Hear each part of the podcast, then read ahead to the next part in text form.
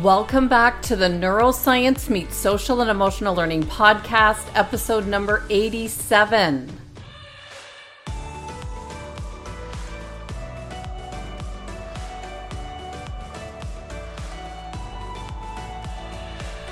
On five important brain health and Alzheimer's prevention strategies that everyone should know. My name is Andrea Samadi. And if you're new here, I'm a former educator who created this podcast to bring the most current neuroscience research along with high performing experts who've risen to the top of their field with specific strategies or ideas that you can implement immediately, whether you're an educator or in the corporate space, to take your results to the next level. If we want to improve our social, emotional, and cognitive abilities, it all starts with an understanding of our brain. If you've been following this podcast, you'll know that my husband and I had a SPECT image brain scan completed at Dr. Amen's clinics to see if there's anything we needed to be aware of to make targeted improvements to our brain health and life with the idea that preventing cognitive decline and looking to see if we showed signs of Alzheimer's that can be seen in the brain years before signs and symptoms show up. If you missed episode number 84, where I revealed my results of the brain scan, go back and listen to this episode before you listen to this one. If we want to take our results to the next level, the best way to do this is by getting a clear picture of what's going on with the organ, your brain, that controls pretty much everything that you do. You might be like me and you don't have any signs or symptoms that you notice that might be giving you problems, but you just want to be as healthy as you can to tackle life's everyday challenges with more ease. Or you might be like my friend Doug Sutton, who shared on episode 82 that he was experiencing brain fog and low energy. You can do what we did and get a SPECT image brain scan and follow the treatment plan based on what your scans show. Our plan begins with taking brain health supplements, hyperbaric oxygen therapy, improving our sleep, and looking closer at our current health with blood tests. We're working closely with Dr. Creado from Dr. Amen's Chicago Clinic as we implement these new strategies for improvement. Many people begin to feel better subjectively and can feel mentally sharper from these strategies. I can say that some of the supplements that we began taking from Dr. Amen's Brain MD, like their Brain and Body Power Max, I felt an immediate difference with clarity and the ability to focus. After a year or more, many people choose to rescan their brain to see what changes occur physically from their treatment plan. There's also another option for looking at your brain that I've recently learned about. I was contacted on LinkedIn by one of my connections, another podcaster, Luke Dupron. He's a former actor turned lifestyle and fitness entrepreneur, and he told me I really needed to take a look at the Wave Neuroscience team. He sent me this link to the podcast he did with Dr. Eric Won and Navy SEAL Ned Mason. And when I listened to it, I was blown away with what they're doing. If you've been interested in our past few episodes where we talked about the importance of looking at the brain to improve performance, you'll know that this is not just something for those involved in special operations in the military or elite athletes or for people who are struggling with a brain disorder. The Wave Neuro team is dealing more and more with mainstream people like you and me who are looking to improve their performance. Stay tuned as I do have on the radar to interview Dr. Eric Won and Ned Mason to dive deeper into how they were measuring the brain with EEG that is designed to measure the electrical activity of the brain to see what parts of the brain are cycling too fast or too slow, and then they optimize these parts of the brain from this data. To put it plain and simple, I was speaking with Wave Neuro's head of PR, Sean Bartlett, and he reminded me that what gets measured gets managed. And you may have heard it another way with measuring data with what we measure, we improve. Before getting a SPECT scan and looking at my brain, I had no idea what I was doing for my brain health, really. I was eating well, exercising, taking supplements, but still, when I had my scan evaluation, Dr. Creado from Amen's Clinics told me that for someone doing a lot of things right, I don't like how your brain looks. and now we can target certain areas to improve. But I wouldn't have known what to do if I didn't look. And after speaking with Sean over at Wave Neuro, I now have another angle or a solution for how we can look at and measure our brain health. I can't wait to share what they're doing over there with their groundbreaking technology. The case is clear that in order to move the needle the most with our health, there are some important areas that we can come to a consensus that are crucial to pay attention to. I decided to write this episode on the top five brain health strategies that we should all know and why they're important for Alzheimer's prevention after I watched Dr. David Perlmutter's Alzheimer's The Science of Prevention program last week that dove deep into the strategies involved in preventing Alzheimer's. I'm working on getting Dr. Perlmutter on as a guest here to dive deeper into these strategies because I think this topic is of high importance for everyone to understand. We know that Alzheimer's disease now affects more than 5 million Americans, and it's the most common form of dementia, which is a term that describes a variety of diseases and conditions that develop when nerve cells in the brain die or no longer function normally. I was interested in learning more on this topic since it was one of the reasons we did our scan of the brain in the first place. The pattern of Alzheimer's can be seen in the brain years before signs and symptoms show up. So when I saw Dr. Perlmutter's Alzheimer's Prevention series, I watched every single episode to learn what brain experts across the country are saying about the top ways to prevent this disease that currently has no known or meaningful treatment. But I was given some hope when I learned that you can change the direction of your cognitive destiny from Max Lugavere. He's a health and science journalist and New York Times bestselling author of the book Genius Foods.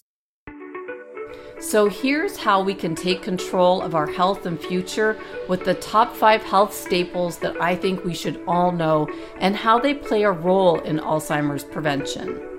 Health staple one is daily exercise. This seems to be the solution for every single brain problem. So I think it's the most important strategy and the reason why I block out exercise time on my schedule as non negotiable. If we can incorporate 30 minutes of brisk walking every day, we will be miles ahead with our brain health. It wasn't until I started to measure my activity that I started to see that 30 minutes of walking a day really did make a difference. I didn't need to be running or working out really hard like I used to think I had to to notice a difference, but I did need to put in some effort to move the needle.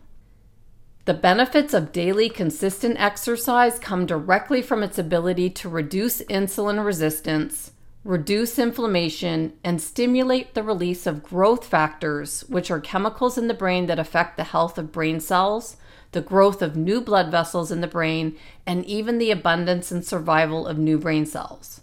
If for some reason this whole idea of exercising still doesn't sound the least bit interesting to you, you might be surprised, like I was, that household activities like vacuuming or raking leaves or anything that gets your heart rate up, like shoveling snow, something I haven't done for years, but these activities can also fall into the category of moderate exercise.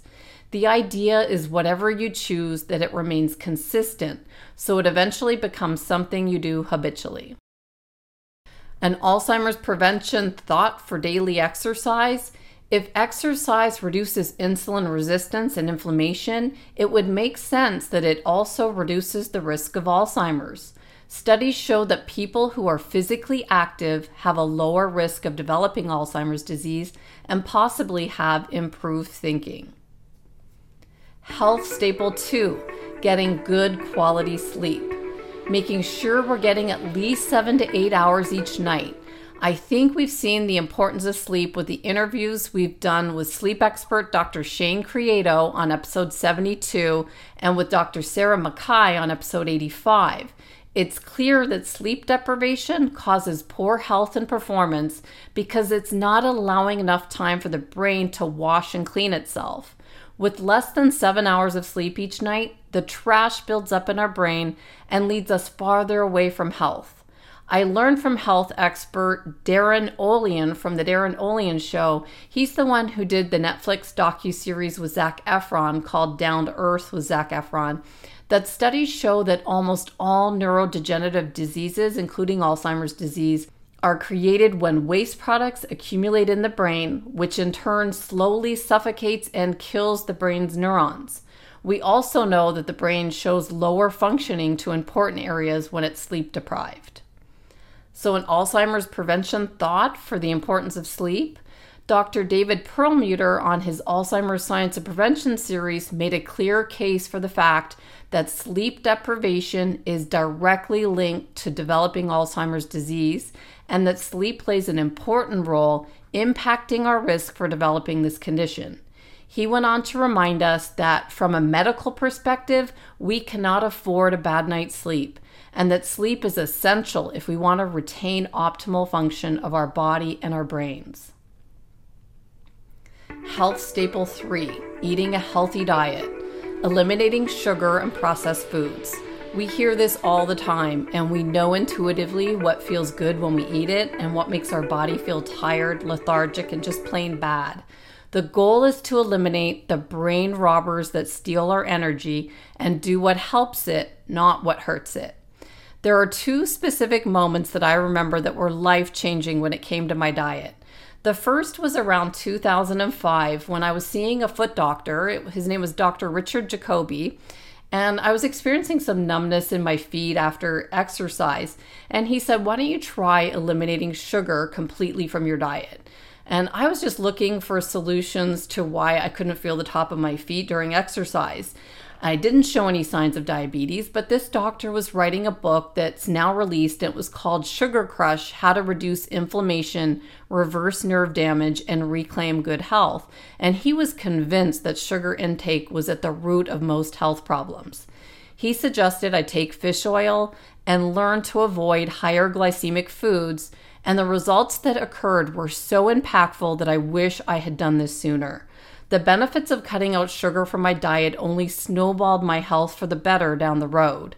When I was ready to have children, I was worried that I would have some challenges here because I was diagnosed with PCOS, polycystic ovarian syndrome, in my late 20s, and I was told that I might have to take fertility drugs to conceive.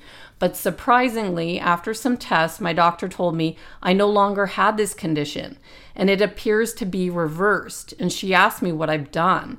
And the only thing I did was exercise, take fish oil, and cut out sugar. The second life changing aha moment around diet I had was focused around intermittent fasting, that we'll talk about a bit later on point five.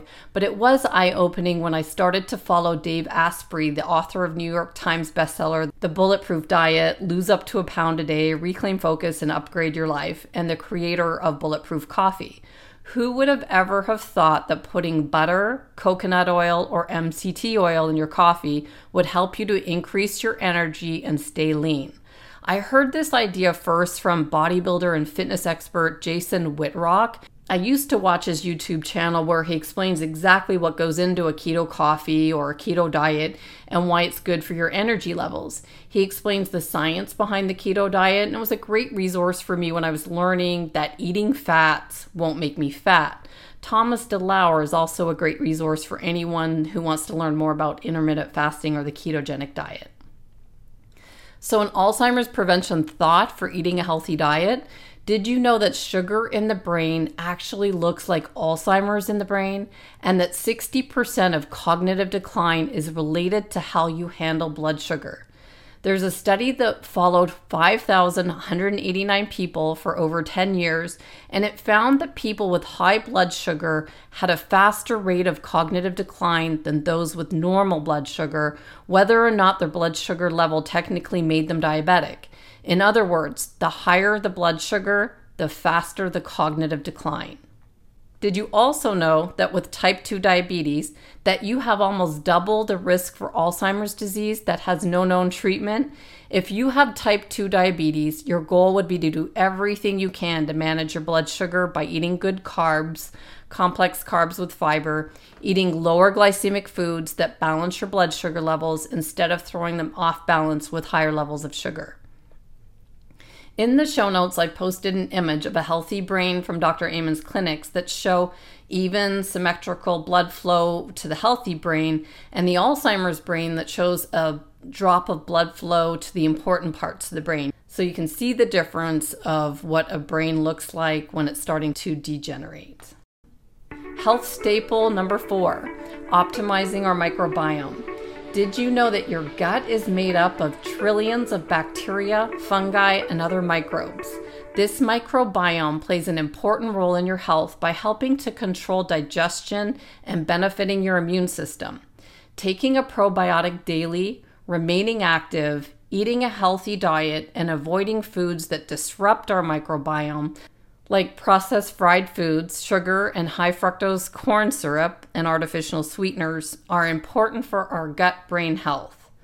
So, an Alzheimer's prevention thought for optimizing your microbiome there does appear to be a hidden relationship between Alzheimer's disease and the microbiome in our gut, and that an imbalanced gut microbiome could lead to Alzheimer's disease and wider neuroinflammation through the gut brain axis. Promoting good bacteria relative to bad bacteria in the gut may be important in maintaining good digestive, immune, and neurological health. This is still a developing field, but taking prebiotics and probiotics are the best way to promote a healthy gut brain balance. Health staple 5 is intermittent fasting, which has many health benefits that you might have heard of, like the fact that it reduces belly fat. I started intermittent fasting around three years ago when I was looking to take my health to the next level, and I was following some of the well known bodybuilders to see what they were doing for their health and fitness.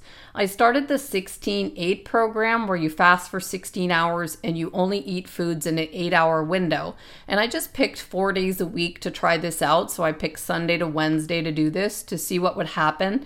And the results were obvious. I was able to quickly get down to my goal weight where I was stuck before, and exercise definitely wasn't moving the needle. So, an Alzheimer's prevention thought for intermittent fasting Intermittent fasting has so many other benefits tied to this practice, like the fact that it fights insulin resistance, lowers your risk of type 2 diabetes, it reduces inflammation in the body, it's beneficial for heart health, and may prevent cancer. So, if it's fighting insulin resistance, then it's also fighting your risk for Alzheimer's. So, let's review and think about some action steps for these five staple tips. Wherever you are with your current health, there's always a way to take your results to the next level. You don't need to get bogged down with implementing these ideas in a rush and stressing yourself out in the process. To get started, just pick one area out of the five that you want to improve and work on that area for the next 90 days. So, just to think about where to begin with daily exercise, if you want to improve your daily exercise but have no idea where to begin, I would start with walking. For beginners, I remember after a surgery that I could barely walk to the bottom of my driveway, and I remember thinking how frustrating that was. Listen to your body and start with short distances. If you're moderate to advanced and you might have plateaued with your current exercise routine, think about working with a trainer. Many are available for Zoom or video calls to supplement what you're currently doing with your exercise program, and maybe gyms are closed. But the key is to do something that you've never done before to get new and different results. So, what about where to begin with getting a good quality sleep? Have you watched our interview with sleep expert Dr. Shane Creado on episode 72 or Dr. Sarah McKay on episode 75? Start there. If you're waking up and you feel tired and not rested, have you considered getting a sleep study to test the quality and quantity of your sleep? Take inventory of your sleep and see are you at least getting seven to eight and a half hours each night? And have you ever used an app to measure your sleep? What about where to begin with eating a healthy diet?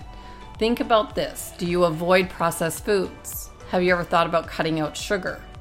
Do you choose healthy carbs and fats? Do you choose whole foods versus processed foods? What about where to begin with optimizing your microbiome? Do you take a probiotic? Do you know what foods help or hurt or damage your microbiome? What about where to begin with intermittent fasting? If fasting for 16 hours with an 8 hour eating window seems too much, try 12 hours fasting and 12 hours eating window. Try it for a few weeks and see how you feel. See if you feel better fasting when you ate normally. If you feel better, you can always experiment with different fasting methods and see where you feel best. I hope you found this episode helpful and that you did learn something new. Please do send me a message on social media and let me know what you think. I really do believe that if we want to improve our social, emotional, and cognitive abilities, it all starts with an understanding of our brain. And these top five strategies seem to move the needle the most, especially when it comes to preventing Alzheimer's and other diseases that I know we all want to avoid. See you next week. If you're enjoying the Neuroscience Meets Social and Emotional Learning podcast, please don't forget to subscribe so you'll stay up to date with our new episode. While you're there, please feel free to give us a review or a five star rating as it helps others find us. For more information on our programs, books, and tools for schools and the workplace, visit us at www.achieveit360.com.